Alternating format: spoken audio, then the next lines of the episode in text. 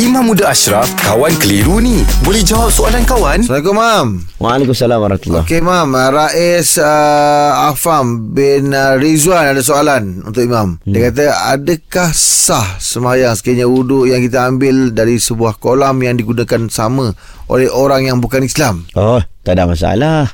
Kita faham. Uh, kalau kolam yang difahami itu kolam tu kolam yang luas melebihi dua kolah Mm-mm. selagi mana tidak ada pertukaran uh, warna pertukaran uh, bau warna dan rasa air Mm-mm. tersebut maka diharuskan kalau kolam contohnya swimming pool boleh tak kita campur sekali? Tak ada masalah. Air itu tidak dianggap najis dan orang bukan Islam tak dianggap najis.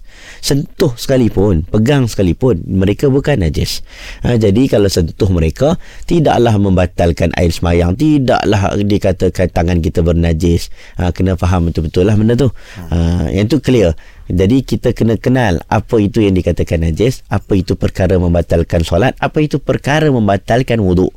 Kalau orang non muslim duduk dalam satu kolam dengan kita kita ambil wuduk maka dia tidaklah perkara itu membatalkan ataupun tidak menjadikan air tersebut uh, najis.